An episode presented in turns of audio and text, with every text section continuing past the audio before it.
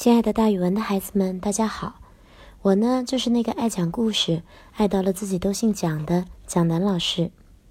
今天要给大家讲的成语故事叫做“叩盘门烛”。叩呢是敲的意思，也就是说敲盘子；门是摸的意思，摸蜡烛。这个成语用来比喻不经实践、认识比较片面、难以得到真知，就和盲人摸象是一个道理。有一个人，他生下来眼睛就瞎了，因此他不知道太阳是怎么样的东西。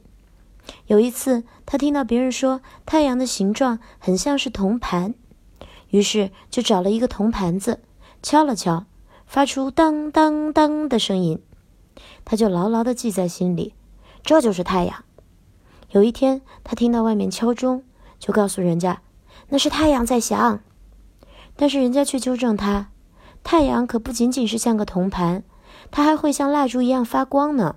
于是，这个人又赶快跑回家里，找了一支蜡烛，摸呀摸呀，说：“哦，原来太阳是这种形状。”后来，他摸到了一只很小的笛子，就大声说：“这一次可让我摸到太阳啦！”太阳和小笛子原来是两种完全不相干的东西，明眼的人自然就一目了然。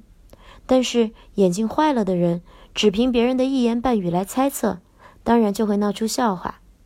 所以后来人们将这段话引申为“扣盘门烛”这句成语，比喻因为认识不清而错下结论。